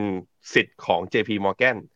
กับ First Republic ว่าจะใช้ชื่อนี้ต่อไปหรือว่ารวมกันไปแล้วใช้แบรนด์เดียวเลยเช่นเดียวกันกับ UBS นะว่าจะเป็นสิทธิ์ของเขาว่าจะรวมกันจะ reorg จะปรับโครงสร้างยังไงจะแยกกันไปใช้คนละแบรนด์หรือว่าจะรวมกันไปกลายเป็นแบบว่าคล้ายๆกับอย่าง JP Morgan Chase เนี่ยถ้าไปดูชื่อธนาคารของเขาจริงๆคือ JP Morgan Chase & Co คือไอ้พวกบริษัทที่มี and ก็คือมีการควบรวมแล้วก็คือไม่อยากทิ้งรากเหง้าหรือว่าวัฒนธรรมองค์กรหรือว่าสิ่งที่มีอยู่เดิมมาเพราะฉะนั้นเราต้องรอดูต่อไป นี่คือธนาคารใหญ่อันดับ2นะนับตั้งแต่วิกฤตซับไพรม์คือรองจาก Lehman Brothers ลงมาที่มีขนาดใหญ่มากคือดีลของ First Republic Bank เนี่ยจริงๆแล้วถ้านับตอน asset size ของเขาตอนสิ้นปี2022เนี่ยใหญ่กว่า SVB แล้วเมื่อกี้ปั๊บบอกไปบอกว่าเฮ้ยมันมี3ธนาคารที่ล้มไปแล้วคนก็จะนึกออกแต่SVB Bank คือ Silicon Valley Bank กับอีกที่นึงคือ Signature Bank เอาแล้วอีกที่นึงมันคือใครผมลองนั่งได้ผมก็ลืมไปแล้วเหมือนกันคือ Signature Bank SVB เป็นธนาคารที่ปล่อยกู้แล้วก็ลูกค้าของเขาคือหุ้นกลุ่มสตาร์ทอัพกับพวก VC ที่เอาเงินมาฝากคราวนี้พอ VC เขาแบบว่าไม่ระดมทุนให้สตาร์ทอัพที่ได้เงินมาไม่ได้เงินมาเพิ่มก็เลยถอนเงินออกไปเนี่ยปัญหาเป็นแบบนั้นแต่ตัว Signature Bank กับ Silvergate อ่ะ2ที่เนี้ยเป็นธนาคารคริปโตนะเป็นธนาคารคริปโตคือมีปัญหากับการที่คริปโตมันเข้าสู่ Bear Market มาอยู่สักระยะนึงแล้วแล้วก็มีปัญหาแต่ First Republic Bank เนี่ยไม่เหมือนกับไอ้ 2S คือไอ้คริปโตธนาคารคริปโตแล้วก็ไม่เหมือนกับตัวSignature Bank สาเหตุเป็นเพราะว่าตัว First Republic Bank เนี่ยเป็นธนาคารที่คล้ายๆเป็น Universal Bank คือประกอบธุรกิจคือลูกค้าข้างในก็กระจายนะมีการ diversify เป็นอย่างดีธุรกิจที่เขาลงทุนเอาไปปล่อยสินเชื่อก็ไม่ได้ปล่อยให้กับ VC หรือกลุ่ม Tech Startup ก็ปล่อยให้กับคนอื่นๆด้วยเหมือนกันนั้นเหตุการณ์แบงก์รันใน First Republic Bank เนี่ยคือผมก็เพิ่งเขียนในเพจเมื่อวานไปว่าที่มีคนบอกว่าเฮ้ย SVB มันมีปัญหาแค่ธนาคารเดียวมันไม่ลามหรอกมันเป็นแค่เรื่อง mismatch financing บอกว่าเป็นไปได้ยังไงอยู่ไม่ยอมกระจายความเสี่ยงไปถือแต่บอนด์มันก็เจ๊งสินี่เขาไม่ได้ถือแต่บอนด์นะเขามีแผนการกู้เขามีการ diversify พอร์ตการกู้ในหลากหลายธุรกิจลูกค้าก็หลากหลายประเภทด้วยแต่ก็ยังมีปัญหาอยู่เพราะฉะนั้นเหตุการณ์แบงก์รันเนี่ยผมคิดว่ายังมีโอกาสที่จะโดนไปต่อธนาคารที่5ธนาคารที่6ยังมีโอกาสเกิดขึ้นแต่ผมคิดว่าเฟดเริ่มเห็นสัญญาเรื่องนี้และจะยิ่งเป็นแรงกดดันทำให้เฟดจะไม่ขึ้นดอกเบี้ยไปมากกว่านี้ด้วยเพราะตอนนี้ถ้าเฟดขึ้นดอกเบี้ยอีกครั้งนึงเฟดฟันเรทจะอยู่ที่ 5-5.25 แล้วตอนนี้เงินเฟ้อมันก็อยู่ที่ 5% แล้วมันใกล้กันแล้วไงมีเหตุผลอะไรที่จะขยับขึ้นไปเหตุผลเดียวคือเงินเฟ้อดีดกับราคาน้ำมันดีดกับซึ่งผมพามาดูราคาน้ำมันที่หน้าจอผมนะตอนนี้แล้วราคาน้ำมันมันดูเนี่ยมันดีขึ้นไปแล้วชนเส้น200ตอนแรกที่โอเปกบอกว่าขอลดกำลังการผลิตนะ1ล้านบาร์เรลต่อวันเนี่ยเราก็เสียวกันเนาะว่าเฮ้ยน้ำมันจะเข้ารอบดีดอีกรอบนึงไหมปรากฏว่ายังนะก็ยังไม่เห็นสัญญาณพอยังไม่เห็นสัญญาณการจะบอกว่าเฟดยังพยายามจะขึ้นดอกเบี้ยเร็วทั้งที่ธนาคารเนี่ยล้มไปแล้ว4ธนาคารผมคิดว่าเฟดไม่น่าจะทำแบบนั้นน่าจะรอข้อมูลที่แน่นที่ซัพพอร์ตจริงๆเพราะนั้นดอกเบี้ยน่าจะขึ้นไม่เยอะแต่ธนาคารล้มต่อไหมยังมีโอกาสอยู่นะครับครับเดี๋ยวไปดูกันหน่อยครับพาคุณผู้ชมไปดูกันนะฮะว่าการเข้าไปซื้อกิจการในครั้งนี้เนี่ยผมจะพูดคำว่าล้มทุกทีเลยนะครับ ก็มีปัญหาสภาพคล่องนะครับจนต้องทำให้สถาบันการเงินอื่นเข้าไปซื้อกิจการเนี่ยก็มีธนาคารไหนบ้างที่เกิดขึ้นในปีนี้แล้วขนาดเป็นยังไงบ้างนะครับถ้าไปดูเนี่ยFirst Republic Bank นะครับก็จะกลายเป็นหนึ่งในธนาคารที่มีขนาดใหญ่มากในประวัติศาสตร์การเงินของสหรัฐนะครับที่มีปัญหาครับจนทำให้ต้องถูกบังคับขายกิจการแล้วก็มีสถาบันการเงินอื่นเข้าไปซื้อนะครับที่ใหญ่ที่สุดในประวัติศาสตร์ก็คือ Washington Mutual Bank ฮะตอนนั้นเนี่ยมีขนาดสินทรัพย์อยู่ที่ประมาณ 300,000 ล้านเหรียญสหรัฐแล้วก็ถัดมานะครับถ้าเกิดเป็นช่วงเดือนที่แล้วเนี่ยก็คือ SVB Silicon Valley Bank ครับตอนนั้นเนี่ย 167,000 ล้านเหรียญนะครับแต่กลายเป็นว่าพอมาเจอปัญหา First Republic Bank มูลค่าเนี่ยใหญ่กว่า SVB นะครับ First Republic Bank ปัจจุบันเนี่ยมี asset นะครับสินทรัพย์รวมกันอยู่ที่ประมาณ 229,000 ล้านเหรียญแล้วก็มีเงินฝากอยู่ในระบบนะครับ 104,000 ล้านเหรียญครับถ้าเปรียบเทียบในเชิง asset หรือว่าเชิงมูลค่าของสินทรัพย์เนี่ยสูงกว่าแต่ถ้าไปดูเงินฝากเนี่ย SVB อาจจะมากกว่า First Republic นะครับแล้วก็ตามมาด้วย Signature Bank นะครับSignature Bank เนี่ยอยู่ที่ประมาณ 110,000 ล้านเหรียญสำหรับสินทรัพย์นะครับแล้วก็มีเงินฝากอยู่ในธนาคารอยู่ที่ประมาณ 89,000 ล้านเหรียญนะครับแล้วก็ตามมาด้วย Indie Mac แล้วก็ Colonial Bank นะครับซึ่งมีปัญหานะครับก่อนหน้านี้ตั้งแต่ช่วงปี 2000 กว่าเป็นต้นมาเลยแต่ถ้าเห็นว่าจากประวัติศาสตร์นะครับ5ธนาคาร6ธนาคารที่มีขนาดใหญ่ที่มีปัญหาสภาพคล่องเนี่ย3ธนาคารครับเกิดขึ้นในปีนี้ก็คือ First Republic Silicon Valley Bank แล้วก็ Signature Bank ครับครับผมพามาดูแล้วธนาคารไหนใหญ่ที่สุดในอเมริกาคือดิวเนี้ยมันก็พอดิวกลายเป็นว่า JP Morgan เป็นคนซื้อพี่ปั๊บ ก็มีคนตีความว่าแบบเนี่ยปล่อยให้ล้มแช่งให้ล้มคือแทนที่จะอุ้มตั้งแต่แรกคือรอให้แอสเซทมันกลายเป็น distress คือว่ามันแย่มากๆแล้วเข้าไปซื้อแล้วตัวเองก็ใหญ่แล้วก็จะแซงหน้าคนอื่นขึ้นไปอีกหรือเปล่าเพราะว่าก่อนหน้าในการที่จะเข้าซื้อกิจการของ JP Morgan นะตัว asset size ของ JP Morgan จะเป็นอันดับหนึ่งในอเมริกาอยู่ที่เท่าไหร่ 3.7 ล้านล้านได้ไปอีกประมาณแสนล้านก็ขึ้น 3.8 แซงหน้าคือห่างจาก Bank of America ออกไปอีก800,000 ล้านนะฮะอันดับ2เนี่ย Bank of America บอกมาแล้วอันดับ3 City Bank อันดับ4 Wells Fargo อันดับ5 Goldman Sachs ตอนที่ 200,000 ใช่ไหมแถวๆ 200,000 ของ First Republic ถ้า 200,000 ก็จะอยู่แถวๆอันดับ10เนี่ยแถวอันดับ15 16 17อยู่แถวนี้คือเป็นแบงค์ที่ติดอันดับ1ใน20อ่ะก็ถือว่าเป็นแบงค์ที่ค่อนข้างใหญ่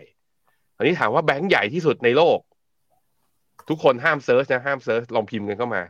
ทายสิ JP Morgan คือแบงค์ที่ใหญ่ที่สุดในโลกจริงไหมด้วย asset size เนี่ย 3.7 ล้านล้าน US ดอลลาร์ใช่หรือไม่ตอบเร็วๆเลยไม่ใช่นะทุกคนแล้วที่เซอร์ไพรส์คือ JP Morgan เป็นแบงค์ที่ขนาดใหญ่ที่สุดในอเมริกาแต่เป็นแบงค์อันดับ5ในโลกครับ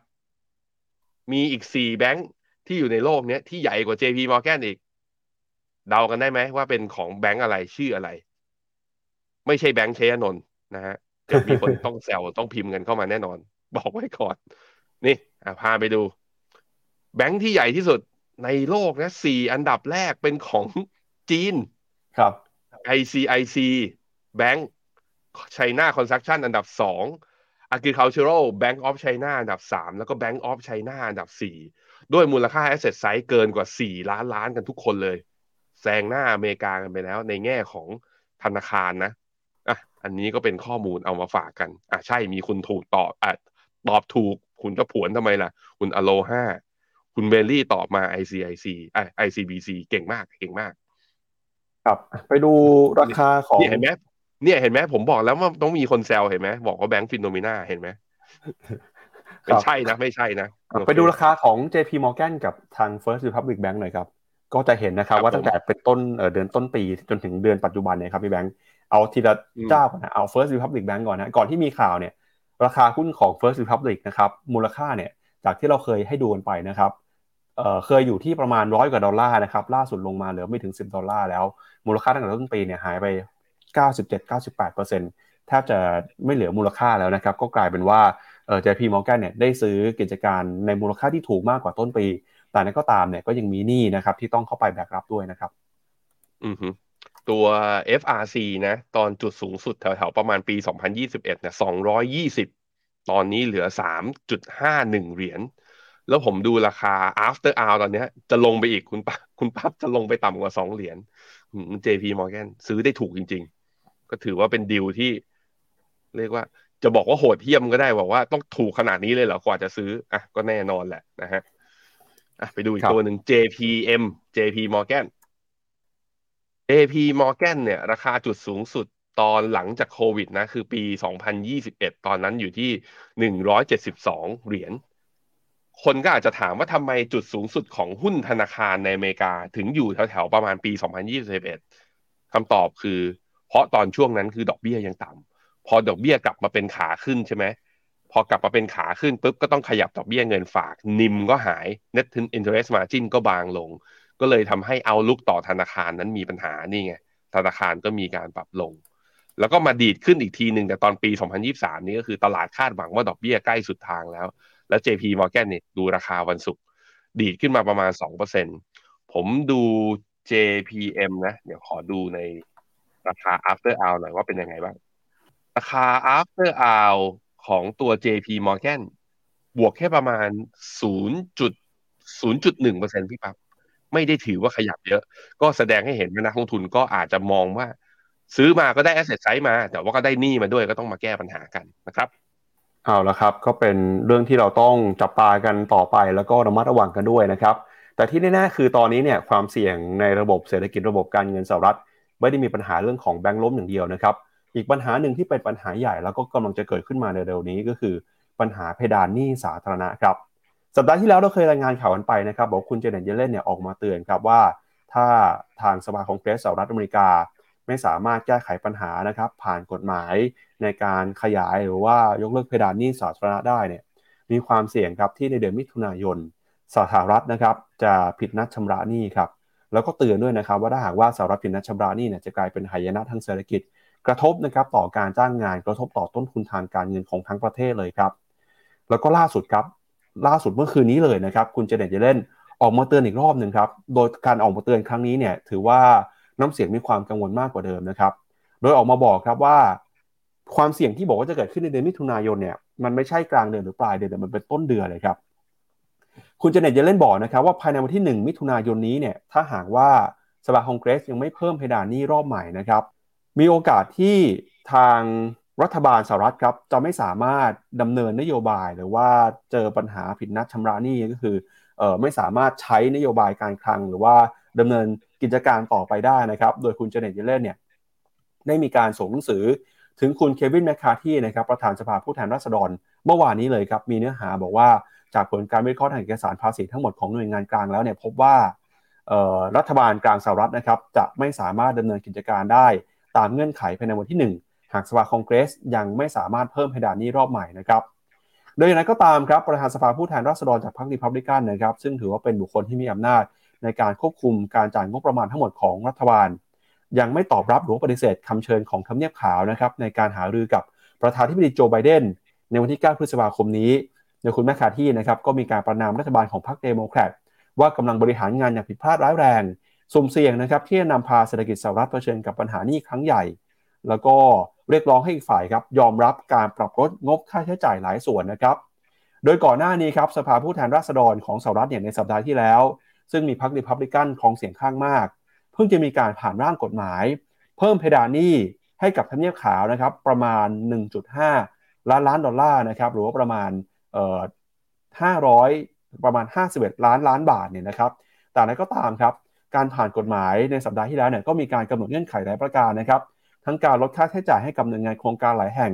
ซึ่งรัฐบาลเดโมแครตเนี่ยไม่ยอมรับนะครับกับเงื่อนไขนี้โดยปัจจุบันเพดานหนี้ของรัฐบาลสหรัฐอยู่ที่ประมาณ 31.4 ล้านล้านดอลลาร์ครับตามข้อมูลนะครับบอกว่าการผิดนัดชำระหนี้เนี่ยจะเกิดขึ้นในวันที่1มิถุนายนนี้ถ้าหากว่าสภาคองเกรสไม่สามารถผ่านกฎหมายได้นะครับแล้วก็จะกลายเป็นหายนะทางเศรษฐกิจอย่างที่คุณเจเน็ตเยเลนเตือนไว้หรือเปล่าเรื่องนี้เป็นเรื่องที่มีความกังวลแล้วก็ต้องจับตากันอย่างใกล้ชิดเลยนะครับเพราะว่าเส้นตายเนี่ยขยับใกล้เข้ามาทุกทีแล้วแล้วก็ตอนนี้นะครับมันไม่ได้กลายเป็นแค่ปัญหาเศรษฐกิจแต่มันเป็นเกมการเมืองด้วยนะครับเพราะว่าพรรครีพับลิกันกับพรรคเดโมแครตเองเนี่ยก็ยังไม่ยอมกันฮะยังเอาเงื่อนไขการผ่านกฎหมายมาเป็นตัวประกันทางการเมืองนะครับมีการกล่าวหามีการโจมตีกันเศรษฐกิจในฝั่งของการใช้นโยบายการคลังกำลังเผชิญกับข้อจำกัดเพดานหนี้ในฝั่งของนโยบายการเงินเฟดก็กำลังจะขึ้นดอกเบี้ยปัญหาธนาคารขาดสภาพคล่องนะครับตอนนี้ไม่แน่ใจเหมือนกันครับว่าจะวางใจได้หรือเปล่าหรือว่าเราต้องกังวลกันกับเศรษฐกิจสหรัฐเพิ่มเติมหรือเปล่าครับพี่แบงค์สัปดาห์ที่แล้วคุณเควินแมคคาร์ธีใช่ไหมประธานคองเกรสเพิ่งจะนี่แหละมีมติโหวตกันในคองเกรสในการเพิ่มเพดานหนี้อีก 1.5 ล้านล้านUSดอลลาร์ผ่านแล้วผ่านแบบฉิวเฉียดด้วยก็เพราะว่าสภาล่างเนี่ยรีพับลิกันเนี่ยครองเสียงข้างมากอยู่แต่การผ่านครั้งนี้ก็เอาไปยื่นให้โจไบเดนก็บอกว่าการขึ้นเดฟซีลิ่งไม่ใช่เรื่องนิโกชิเอตยังไงก็ต้องขึ้นอ้าวคนก็งงถ้าเราไม่ได้ตามข่าวแบบละเอียดนะก็งงเฮ้ยเขาผ่านให้แล้วเขากำลังจะเพิ่มให้แล้วทำไมคุณโจไบเดนแบบว่าจึงจะไปต่อรองอะไรก็เพราะว่าในไส้ในเงื่อนไขของการผ่านคือคุณจะขยายเพดานได้คุณก็ต้องมาจัดสรรงบประมาณหรือว่าต้องคัดไอตัวค่าใช้จ่ายบางส่วนออกซึ่งเงื่อนไขที่รีพับลิกันเสนอไปก็คือคัดอย่างเช่นมิดดิแคร์ถามว่ามันคือสิ่งที่เดโมแครตหาเสียงไงพี่ปั๊บ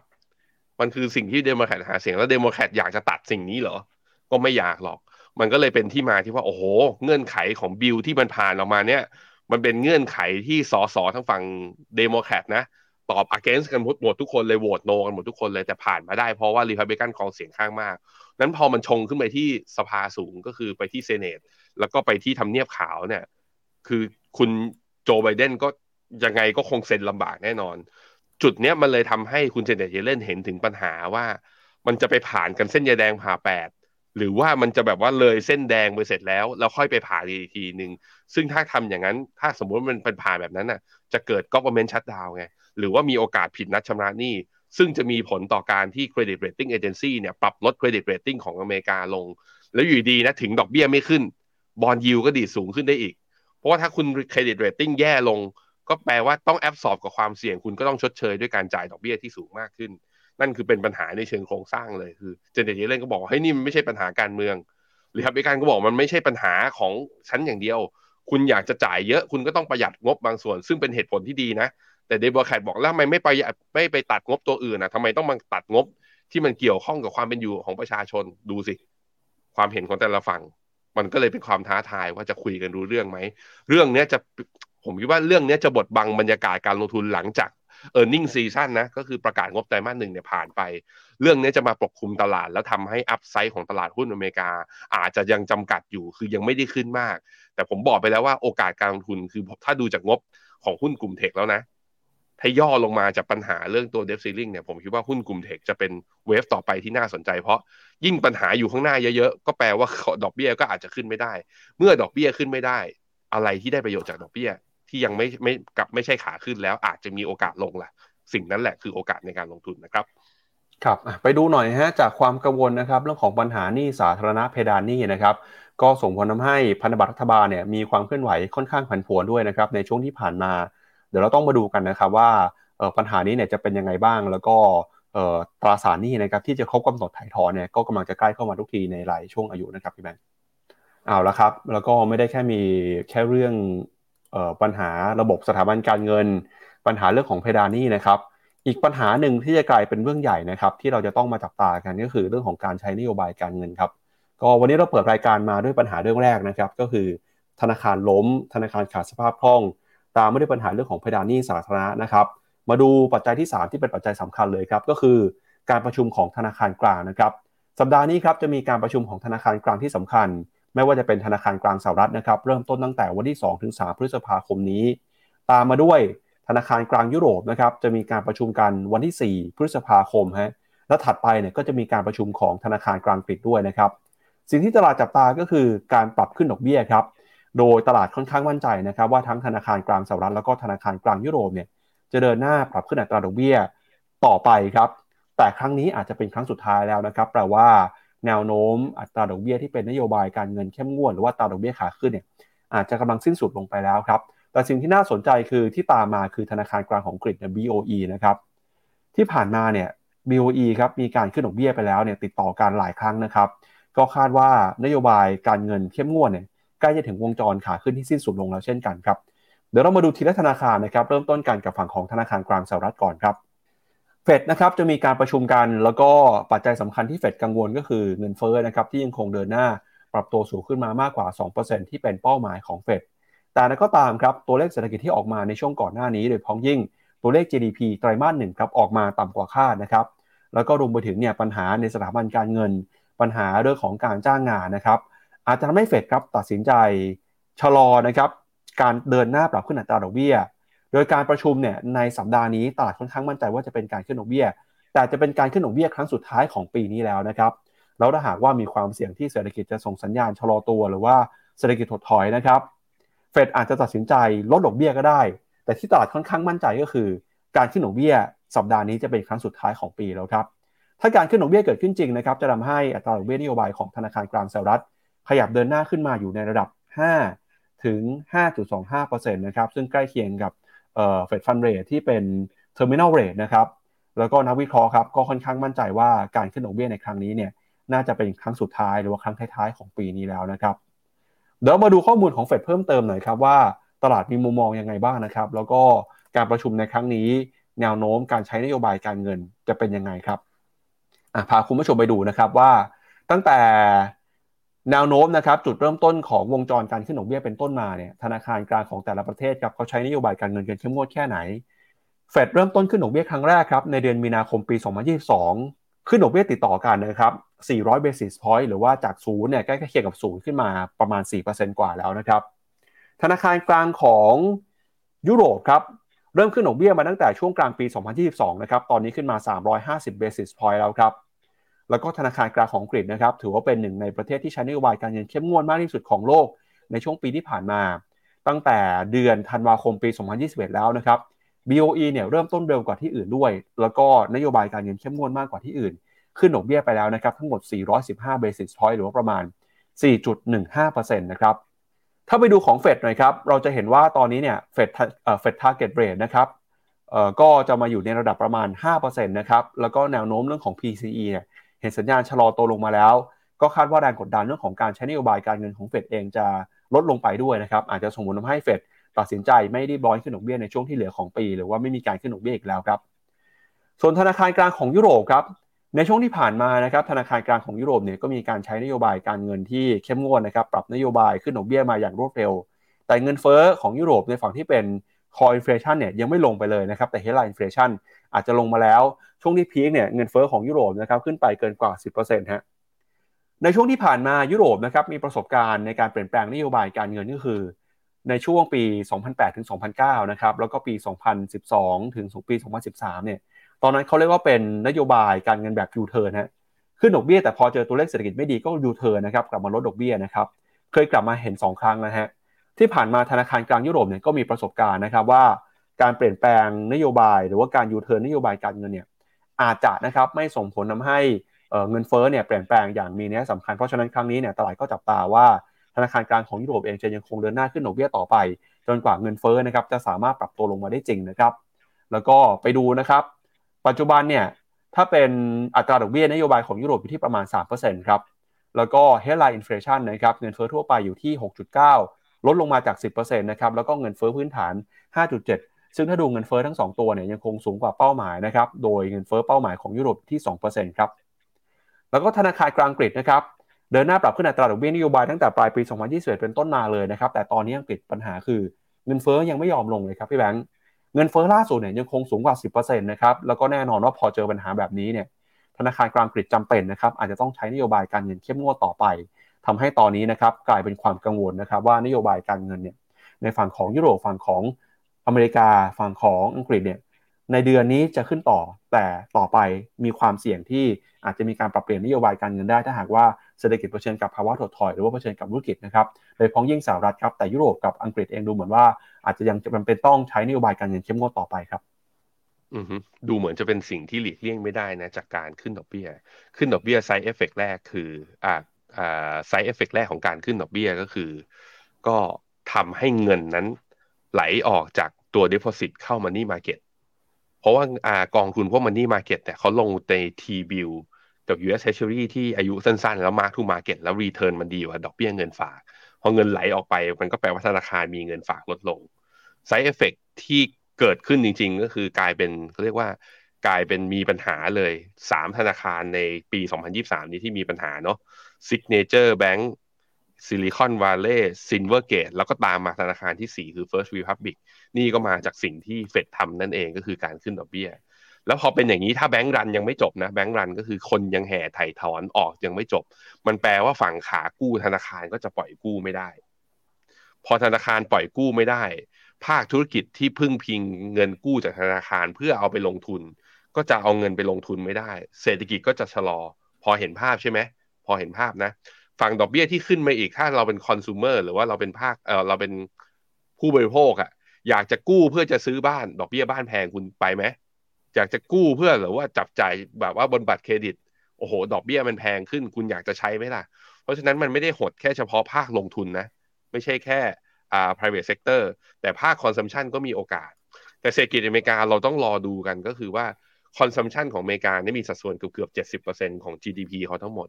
ซึ่งตอนนี้มันยังดูแบบว่ามันยังดูแข็งแรงและอุ้มอยู่ก็ทำให้ GDP ไตรมาส1ที่ประกาศออกมาเนี่ยอยู่แถว 1.1 แต่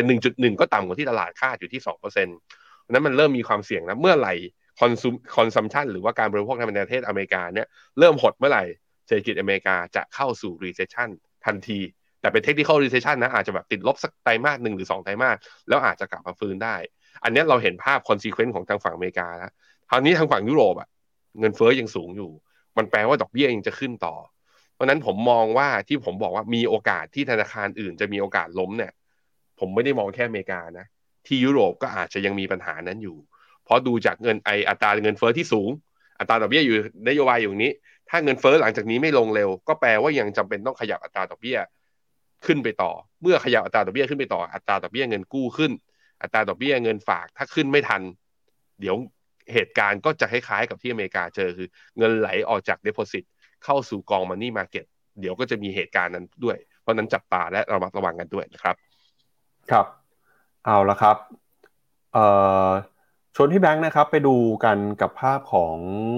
ตลาดหุ้นสหรัฐหน่อยนะครับไปดูภาพสัญญาณทางเทคนิคกันหน่อยฮะว่าดัชนีที่สำคัญนะครับตอนนี้เนี่ยอยู่ในจุดที่เราต้องระมัดระวังอะไรบ้างครับครับผมสำหรับตัวดาวโจนส์นะฮะก็เนี่ยขึ้นมาชนแนวต้านที่เป็นดาวเทรนด์ชัดเจนนะคือทุกครั้งที่ดาวโจนส์ขึ้นมานับตั้งแต่ตอนปลายปี2022เนี่ยไม่สามารถผ่านไฮเดิมมาได้ตอนนี้ก็ขึ้นมาชนอีกครั้งหนึ่งเหมือนจะผ่านให้ได้เมื่อวันศุกร์ที่ผ่านมาแต่ก็ยังผ่านไม่ได้นั้นรอนิดหนึ่ง Wait and see นะครับในขณะที่ S&P 500 น่าสนใจคือไฮเดิมของเมื่อตอนเดือนกุมภาพันธ์ปี2023เนี่ยอยู่แถวๆประมาณ 4,180 เมื่อวันศุกร์ปิดไป 4,167 มีโอกาสที่จะดันขึ้นต่อเพราะว่างบยังประกาศกันอยู่นะแล้วปีสัปดาห์นี้ก็บิ๊กวีคด้วยถ้าเฟดโอเคส่งสัญญาณแล้วตลาดพึงพอใจอาจจะทะลุทำนิวไฮของปี2023ขึ้นไม่ได้ซึ่งจะเป็นเซนติเมนต์บวกระยะสั้นๆให้เราได้เก็บกำไรกันเช่นเดียวกับ Nasdaq เมื่อซึ่งตอนต้นชั่วโมงเนี่ยเอาให้ดูไปแล้วว่า Nasdaq เนี่ยเป็นตัวหนึ่งที่ผมคิดว่าภาพทางเทคนิคดูดีเสียวแต่เพียงแต่ว่าไอเหตุการณ์ที่แบงก์มีปัญหากันอยู่นะตอนนี้มันจะลามมาที่ธุรกิจอื่นๆนอกจากธุรกิจธนาคารหรือเปล่าแต่ให้ดูในเชิงเทคนิคเนี่ยน่าสนใจทีเดียว Risk Index ลงมาตอนนี้อยู่ที่ประมาณ60ก็แปลว่าตลาดยัง Risk On อยู่ดอลลาร์อินเด็กซ์กลับมาอ่อนค่าเบาๆนะอยู่ที่แข็งค่ากลับมาแข็งค่าอยู่ที่ประมาณ102แล้วก็กลับมายืนเหนือเส้นค่าเฉลี่ย200วันก็แปลว่ามีเงินไหลกลับเข้ามาที่ดอลลาร์บ้างเล็กน้อยแต่ว่าการที่ดอลลาร์แข็งรอบนี้มาจากตัวนี้เป็นหลักเลยสำหรับผมนะเพราะมันอยู่ในตะกร้าดอลลาร์อินเด็กซ์ตัวใหญ่เหมือนกันก็คือตัวค่าเงินเยนที่อยู่ดีๆก็อ่อนค่าค่อนข้างเร็ว 2-3 วันที่ผ่านมาเนี่ยอ่อนถึง 2% ทีเดียวนะครับครับก็พอมีประเด็นความกังวลนะครับในตลาดหุ้นของสหรัฐของยุโรปแล้วเนี่ยนะฮะมีคุณผู้ชมถามมาครับพี่แบงค์อย่างคุณกุ๊กไก่เนี่ยบอกว่าจะหนีตลาดหุ้นอเมริกาไปตลาดหุ้นญี่ปุ่นดีหรือเปล่านะครับเดี๋ยววันนี้เรามามีคำตอบกันฮะพาคุณผู้ชมไปดูหน่อยครับกับประเด็นข่าวของคุณ Warren Buffett นะครับเราจะเห็นว่าตั้งแต่เดือนเมษายนที่ผ่านมาครับตลาดหุ้นญี่ปุ่นเนี่ยเริ่มมีการซื้อขายอย่างคึกคักเลยนะครับหลังจากที่คุณปู่ Warren Buffett ออกมาเปิดเผยว่าตอนนี้เนี่ยเขากำลังจะพิจารณาซื้อหุ้นญี่ปุ่นเข้าพอร์ตเพิ่มนะครับหลังจากก่อนหน้านี้ลงทุนไปในบริษัทที่เป็นบริษัทขนาดใหญ่ของญี่ปุ่น5แห่งนะครับในกลุ่มที่เรียกว่าโซโกโชชาเนี่ยนะครับประกอบไปด้วยบริษัทอะไรบ้างก็มีมิตซูบิชินะครับมีมิตซุยมีอิโตชู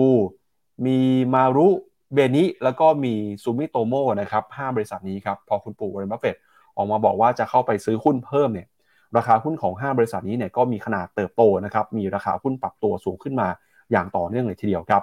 สำนักข่าวบลูมเบิร์กนะครับเขาไปวิเคราะห์ครับว่าสาเหตุอะไรทำไมคุณปู่วอร์เรน บัฟเฟตต์ถึงมีความสนใจในตลาดหุ้นญี่ปุ่นแล้วคุณปู่วอร์เรน บัฟเฟตต์เนี่ยจะปรับพอร์ตเปลี่ยน strategy พอร์ตหรือเปล่าเพราะจากเดิมเนี่ยเราจะเห็นว่าพอร์ตของ Berkshire Hathaway นะครับให้น้ำหนักไปฝั่งของหุ้นเทคโนโลยีโดยมีหุ้นขนาดใหญ่คือหุ้นของ Apple แล้วก็มีหุ้นในกลุ่มนะครับที่เกี่ยวข้องกับพลังงานครับโดยในช่วง2ปีที่ผ่านมาคุณปู่วอร์เรน บัฟเฟตต์นะครับก็เข้าไปลงทุนเข้าไปซื้อหุ้นในกลุ่มพลังงานเพิ่มเติมไม่เป็น Occidental Petroleum นะครับหรือว่าหุ้นในกลุ่มอื่นๆที่เกี่ยวข้องกับพลังงานแต่ตอนนี้เนี่ยเข็มทิศหรือว่าทิศทางของ Berkshire Hathaway กำลังจะเปลี่ยนไปหรือเปล่าโดยหุ้นนะครับที่คุณปู่เข้าไปซื้อใน5บริษัทนี้เนี่ยเดินหน้าปรับตัวสูงขึ้นมาอย่างต่อเนื่องแล้วก็เหตุการณ์สำคัญนะครับที่ทั่วโลกจับตาก็คือเดือนที่แล้วครับคุณปู่ Warren Buffett บินไปที่ญี่ปุ่นนะครับเพื่อไปดูกิจการไปคุยกับผู้บริหารของบริษัทในญี่ปุ่นด้วยทำให้ตลาดคาดการณ์ครับว่าคุณปู่วอร์เรน บัฟเฟตต์เนี่ยเขาจะเข้าไปซื้อหุ้นเพิ่มหรือว่าจะเข้าไปลงทุนเพิ่มน้ำหนักสัดส่วนพอร์ตในตลาดหุ้นญี่ปุ่นสาเหตุอะไรทำไมตอนนี้คุณปู่วอร์เรน บัฟเฟตต์ถึงสนใจนะครับการลงทุนตลาดหุ้นญี่ปุ่นมีมุมมองที่น่าสนใจนะครับจากผู้ก่อตั้ง Fast Retailing ครับ Fast Retailing ก็คือบริษัทแม่เจ้าของร้านขายเสื้อผ้าอย่างยูนิโคลนะครับคุณทาดาชิยานาอิครับเขาออกมาบอกว่าตอนนี้เนี่ยปัจจัยสำคัญนะครับที่จะเข้ามาเป็นตัวหนุนนำการเติบโตของบริษัทจดทะเบียนในญี่ปุ่นสิ่งสำคัญตอนนี้เลยครับก็คือเรื่องของค่าเงินเยนที่อ่อนค่าครับพี่แบงค์เขาบอกว่าตอนนี้เนี่ยเงินเยนที่อ่อนค่านะครับจะเป็นปัจจัยหนุนสำคัญครับทำให้บริษัทของญี่ปุ่นซึ่งมีธุรกิจในต่างประเทศนะครับหรือว่าเข้าไปลงทุนในต่างประเทศเนี่ยจะได้ประโยชน์ครับเพราะว่าพอเงินเยนอ่อนค่านะครับเงินที่ได้ในสกุลเงินตราต่างประเทศก็จะถูกคอนเวิร์ตมาเป็นเงินเยนของญี่ปุ่นแล้วก็จะมีมูลค่าเพิ่มมากขึ้นด้วยนะครับ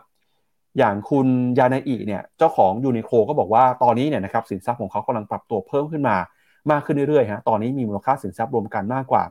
36,000 ล้านเหรียญสหรัฐแล้วนะครับแล้วเขาบอกว่าไม่ได้เป็นแค่บริษัทเขาบริษัทเดียวครับที่ได้ประโยชน์จากค่าเงินเยนที่อ่อนค่าบริษัทญี่ปุ่นนะครับที่ไปลงทุนในต่างประเทศก็จะได้ประโยชน์จากตรงนี้ไปด้วยแล้วเขาคาดนะครับว่าจะกลายมาเป็นปัจจัยสำคัญครับที่หนุนนำทำให้ตลาดหุ้นของญี่ปุ่นเดินหน้าปรับตัวสูงขึ้นมาอย่างต่อเนื่องตอนนี้ถ้าไปดูพอร์ตของ Berkshire Hathaway นะครับเราจะเห็นว่าการเข้าไปลงทุนใน5บริษัทสำคัญเนี่ยสามารถสร้างกำไรได้นะครับในมูลค่าที่เป็นกอบเป็นกำเลยครับแล้วก็ทำให้ Berkshire Hathaway เนี่ยนะครับมีสัดส่วนในการถือครองหุ้นในอันดับต้นๆนะครับกลายเป็นผู้ถือหุ้นใหญ่แล้วก็เข้ามามีสิทธิ์มีเสียงในการตัดสินใจโหวตสำคัญของบริษัทด้วยนะครับเดี๋ยวเรามาดูกันหน่อยฮะว่าพอร์ตของ Berkshire Hathaway ที่คุณปู่ Warren Buffett เข้าไปลงทุนในตลาดหุ้นญี่ปุ่นนะครับมีความเคลื่อนไหวที่น่าสนใจยังไงบ้างครับถ้าไปดูนะครับเราจะเห็นว่าหุ้นของ Mitsubishi เนี่ยฮะหลังจากที่ Berkshire Hathaway เข้าไปซื้อหุ้นนะครับในช่วงของปี2020ครับมูลค่าหุ้นเนี่ยตอนนั้นอยู่ที่ประมาณ 2,500 เยนนะครับปัจจุบันมูลค่าหุ้นทะลุ 5,000 เยนเป็นที่เรียบร้อยแล้วก็คือได้กำไรเนี่ยกว่า1เด้งแล้วนะครับพี่แบงค์กว่า 100% แล้วครับก็ถือว่าเป็นการเข้าไปซื้อในจุดที่ค่อนข้างต่ำเรียกได้ว่าอาจจะซื้อในโลด้วยซ้ำนะครับในช่วงของปี 2020-2021 นะครับแล้วถ้าไปดูครับผลกำไรของ Mitsubishi ที่เติบโตขึ้นมาในรอบนี้เนี่ยนะครับก็มาจากแรงหนุนครับของกลุ่มธุรกิจที่เกี่ยวข้องกับเหมืองแร่นะครับแล้วก็พลังงานก๊าซธรรมชาติครับโดยเฉพาะยิ่งแร่ธรรมชาติเนี่ยนะครับคิดว่าเป็นสัดส่วนเนี่ยประมาณกว่า 442,000 ล้านเยนนะครับแล้วก็มีสัดส่วนที่เข้ามาหนุนนำกำไรนะครับจากก๊าซธรรมชาติแล้วก็กลุ่มที่เกี่ยวข้องกับแร่นะครับแมททีเรียลต่างๆนะก็ปรับตัวเพิ่มขึ้นมาด้วยนะครับจะเห็นว่าช่วงที่ราคาพลังงานราคาน้ำมันปรับตัวขึ้นมาราคาเหมืองแร่ปรับตัวขึ้นมาทำให้พอร์ตของ Mitsubishi นะครับก็ได้รับประโยชน์ไปด้วยนะครับแล้วถ้าไปดูในฝั่งของ Mitsui บ้างครับ Mitsui เนี่ยก็ได้ประโยชน์จากเรื่องนี้เหมือนกันนะครับก็ทำให้ราคาหุ้นปรับตัวขึ้นมาอย่างร้อนแรงในช่วงที่ผ่านมานะครับก็ถือว่าเป็นมุมมองที่แหลมคมนะครับแล้วก็ค่อนข้างแม่นทีเดียวกับคุณปู่ Warren Buffett แล้วยิ่งต่อไปเงินเยนอ่อนค่าไปอีกนะครับอย่างที่พี่แบงค์ทำให้เราเห็นโชว์ให้เราดูเมื่อเช้านี้เนี่ยก็น่าจะเป็นประโยชน์กับหุ้นญี่ปุ่นต่อไปนะครับเดี๋ยวชวนพี่แบงค์ไปวิเคราะห์หน่อยแล้วหุ้นญี่ปุ่นจะเติบโตต่อไปได้แค่ไหนครับครับผมหุ้นที่ Warren Buffett เข้าไปถือเนี่ยส่วนใหญ่คือเป็นหุ้นที่เรียกว่าหุ้นขนาดใหญ่ที่มีการกระจายการลงทุนนะในหลากหลายธุรกิจเนี่ยอย่าง Mitsui หรือ Mitsubishi เนี่ย Mitsubishi เราอาจจะรู้สึกในแง่ของเครื่องใช้ไฟฟ้ากับรถยนต์แต่เมื่อกี้ถ้าดูจากรายได้แล้วมาจากกลุ่มเหมืองแร่จะเป็นส่วนใหญ่ซึ่งจริงๆแล้วเรื่องนี่เป็นจุดอ่อนของเศรษฐกิจญี่ปุ่นนะญี่ปุ่นเป็นประเทศที่เขาเรียกว่า national resource นั้นไม่เพียงพอกับความต้องการภายในประเทศจำเป็นต้อง import เข้ามาแต่บริษัทเหล่านี้คือเขาก็เห็นผลประโยชน์ไงไป import เข้ามารายได้เพิ่มขึ้นเขาผลิตขึ้นมาในประเทศได้ต้นทุนเท่าเดิมนะแต่ราคาที่ import เข้ามามันเป็นราคาตลาดโลกตัวเองก็ขยับเพิ่มสูงขึ้นด้วย margin ก็จึงสูงขึ้นตามไปด้วยจึงได้ประโยชน์เรื่องนี้แต่มันไปได้ประโยชน์จริงๆระยะยาวหรือเปล่าก็จำเป็นต้องไปดูกันไปแล้วเพราะว่าญี่ปุ่นก็มีกฎหมายเข้มข้นทีเดียวนะกฎก็พร้อมที่จะปรับเปลี่ยนเพื่อที่จะแบบว่าเพื่อที่จะทำให้มันเกิดเสถียรภาพมากขึ้นอันนี้คือจุดอ่อนข้อที่1ของญี่ปุ่นซึ่งมันกลายเป็นจุดแข็งแล้วก็ทำให้เกิดเป็นโอกาสการลงทุนคือ limited resource นะครับก็เลยทำให้บริษัทที่มีเรียกว่าพวกเหมืองแร่พวกนี้ได้ประโยชน์ด้วยอย่างที่2คือเรื่อง aging population หรือว่าญี่ปุ่นเข้าสู่สังคมผู้สูงอายุโดยสมบูรณ์คือมีประชากรอายุเกิน65เนี่ยมากกว่า 25% ของทั้งหมดก็เลยทำให้ผู้ประกอบการเนี่ยต้องเร่งเรื่อง innovation เร่งนวัตกรรมเกิดขึ้นญี่ปุ่นจึงกลับมาเนี่ยเขาบอกว่าในแง่ของพวก auto machine หรือการเทคโนโลยีในเฟสไปนะพวก 6G อะไรอย่างเงี้ยญี่ปุ่นพร้อมจะลงทุนแล้วก็พวก machine พวกเครื่องจักรอุปกรณ์เนี่ยญี่ปุ่นก็เป็นคนส่งพวกเครื่องจักรเหล่านี้ไปที่จีนด้วยเช่นเดียวกันเพราะฉะนั้น aging population อาจจะมีข้อเสียก็คือว่ามันทำให้การบริโภคภายในประเทศชะลอลงแต่ญี่ปุ่นก็เสริมสร้างตัวเองด้วยไอ้พวกฮาร์ดเทคทั้งหลายนั้นแล้วก็ส่งออกสิ่งเหล่านี้ต่อมาก็เป็นเรื่องที่เขามีปัญหาก็คือเรื่อง domestic consumption เนี่ยก็คือการบริโภคภายในประเทศเนี่ยมันโตได้แค่เนี้ยมันไปได้แค่ไหนก็ไม่ได้มันก็จึงทำให้ผู้ประกอบการในญี่ปุ่นมี global mindset ก็คือเวลาทำธุรกิจอะไรก็แล้วแต่ออกมาขายมันทั่วโลกอย่างเช่น fast retail อย่างเงี้ยอย่าง Uniqlo อย่างเงี้ยก็คือไม่ได้ขายคือรายได้มันเกิดจากญี่ปุ่นก็มีเหมือนกันแต่รายได้เนี่ยเกิดจากต่างประเทศเนี่ยเกิดก็ขึ้นมาในสัดส่วนที่ก็คือสามารถที่จะอุ้มแล้วก็ทำให้ตัวบริษัทเนี่ยเติบโตไปได้นั่นก็คือจริงๆแล้วนวัตกรรมมันเกิดจาก limited resource นะผมเห็นอย่างนั้นก็คือว่าเมื่อไหร่ที่มันเราอยู่สุขสบายเกินไปเราจะไม่เกิดการเปลี่ยนแปลงแต่เมื่อไหร่ที่เราลำบาก ลำบากแบบไม่ต้องแบบลำบากจนอดตายไปก่อนนะลำบากแบบพอที่จะทำให้ตัวเองมีโอกาสและมีเวลาในการปรับตัวเนี่ยเมื่อนั้นนวัตกรรมหรือการเปลี่ยนแปลงจะเกิดขึ้นญี่ปุ่นก็เป็นตัวอย่างครับงั้นเดี๋ยวเราไปดูพอร์ตของ Berkshire Hathaway หน่อยนะครับปัจจุบันพอร์ตของเขาเนี่ยมีมูลค่าอยู่ที่ประมาณ 346,000 ล้านเหรียญสหรัฐครับโดยหุ้นที่มีขนาดใหญ่ที่สุดในพอร์ตนะครับอันดับ1เลยก็คือหุ้นของ Apple ครับมีมูลค่า 155,000 ล้านเหรียญหรือประมาณครึ่งพอร์ตเลยนะครับ 44% ครับตามด้วยหุ้นของ Bank of America เชฟรอนนะครับแล้วก็มีโคคาโคล่า American Express Occidental Petroleum ครับถ้าไปดูใน20อันดับแรกเนี่ยเราจะเห็นว่ามีหุ้นนะครับที่เป็นในฝั่งของตลาดเอเชียอยู่ประมาณ2ตัวนะครับก็คือหุ้นของ BYD แล้วก็หุ้นของอิโตชูนะครับอย่างอิโตชูที่เราบอกไปก็คือหุ้นหนึ่งใน 5-6 บริษัทที่ Berkshire Hathaway เนี่ยเข้าไปลงทุนตั้งแต่ปี 2020-2021 เป็นต้นมานะครับ BYD เนี่ยมีสัดส่วนนะครับคิดเป็นประมาณ 1% ของพอร์ตครับมูลค่าอยู่ที่ประมาณ 3,600 ล้านเหรียญฮะแล้วก็ตามด้วยอิโตชูนะครับ 3,200 ล้านเหรียญคิดเป็นประมาณสัดส่วนคือ 0.9% แต่ต้องบอกว่าตัวเลขนี้เนี่ยยังไม่นิ่งนะครับถ้าหากว่ามาอัปเดตมูลค่าของหุ้นในปัจจุบันเนี่ยอาจจะมีมูลค่าสูงกว่านี้นะครับเพราะว่ามูลค่าของหุ้นเนี่ยเดินหน้าปรับตัวขึ้นมาอย่างต่อเนื่องเลยนะครับอันนี้ก็เป็นพอร์ตของคุณปู่ Warren Buffett ครับที่มาเห็นสัญญาณความน่าสนใจที่จะเข้าไปลงทุนในตลาดหุ้นญี่ปุ่นแล้วก็ผลตอบแทนน่าประทับใจนะครับเติบโตขึ้นมาอย่างก้าวกระโดดครับพี่แบงค์เอาละครับชวนพี่แบงค์อ่านคอมเมนต์คุณผู้ชมในเช้าวันนี้หน่อยนะครับก็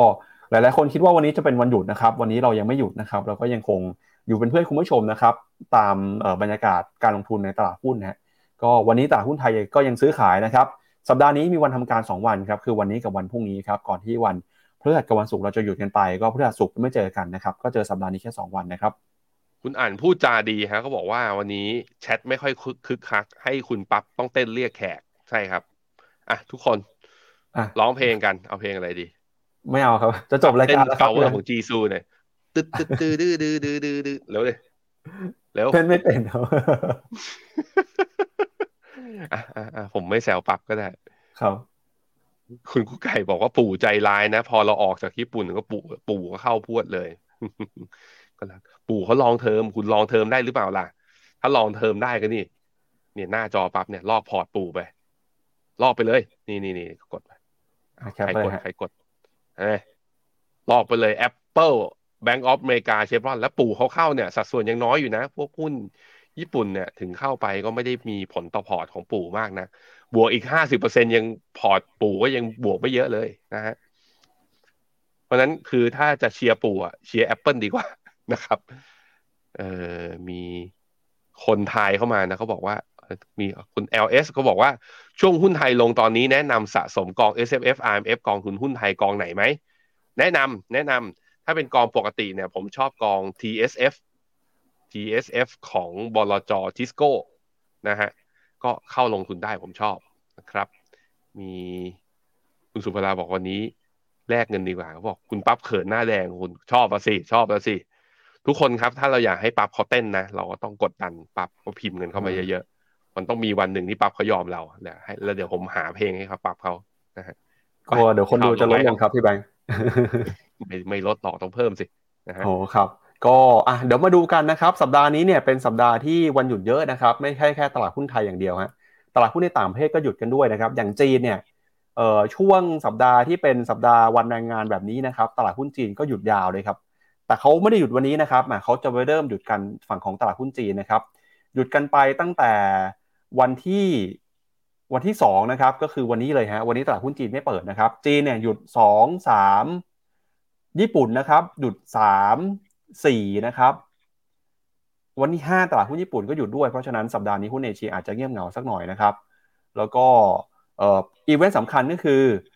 วันนี้พรุ่งนี้นะครับประชุมธนาคารกลางสหรัฐวันที่4เนี่ยประชุมธนาคารกลางของยุโรปแล้วก็สัปดาห์หน้านะครับมีการประชุมของธนาคารกลางอังกฤษเดี๋ยวเรามาดูตัวเลขของตลาดหุ้นที่เปิดซื้อขายกันในเช้าวันนี้ส่งท้ายนะครับก่อนจากกันไปครับญี่ปุ่นครับวันนี้เปิดมาแล้วนะครับติดลบไป 0.1% ครับออสเตรเลียนิวซีแลนด์ซื้อขายกันอยู่ในกรอบแคบๆนะครับตลาดหุ้นจีนก็หยุดยาวนะครับหยุดยาวกันไปตั้งแต่ช่วงสัปดาห์ที่ผ่านมาแล้วนะครับแล้วก็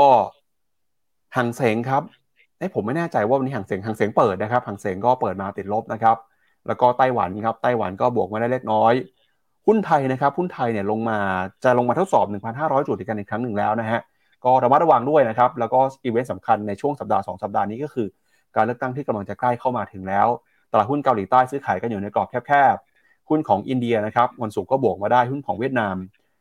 ซื้อขายอยู่ในกรอบแคบๆดูเหมือนว่าสัปดาห์นี้ตลาดจะค่อนข้างระมัดระวังนะครับเพราะว่ามีอีเวนต์ใหญ่ทั้งการประชุมธนาคารกลางสหรัฐการประชุมธนาคารกลางยุโรปการประกาศงบแล้วก็บรรยากาศการซื้อขายโวลุ่มหดหายไปเพราะว่าตลาดหุ้นใหญ่ๆหยุดไปทั้งตลาดหุ้นจีนแล้วก็ตลาดหุ้นญี่ปุ่นครับพี่แบงค์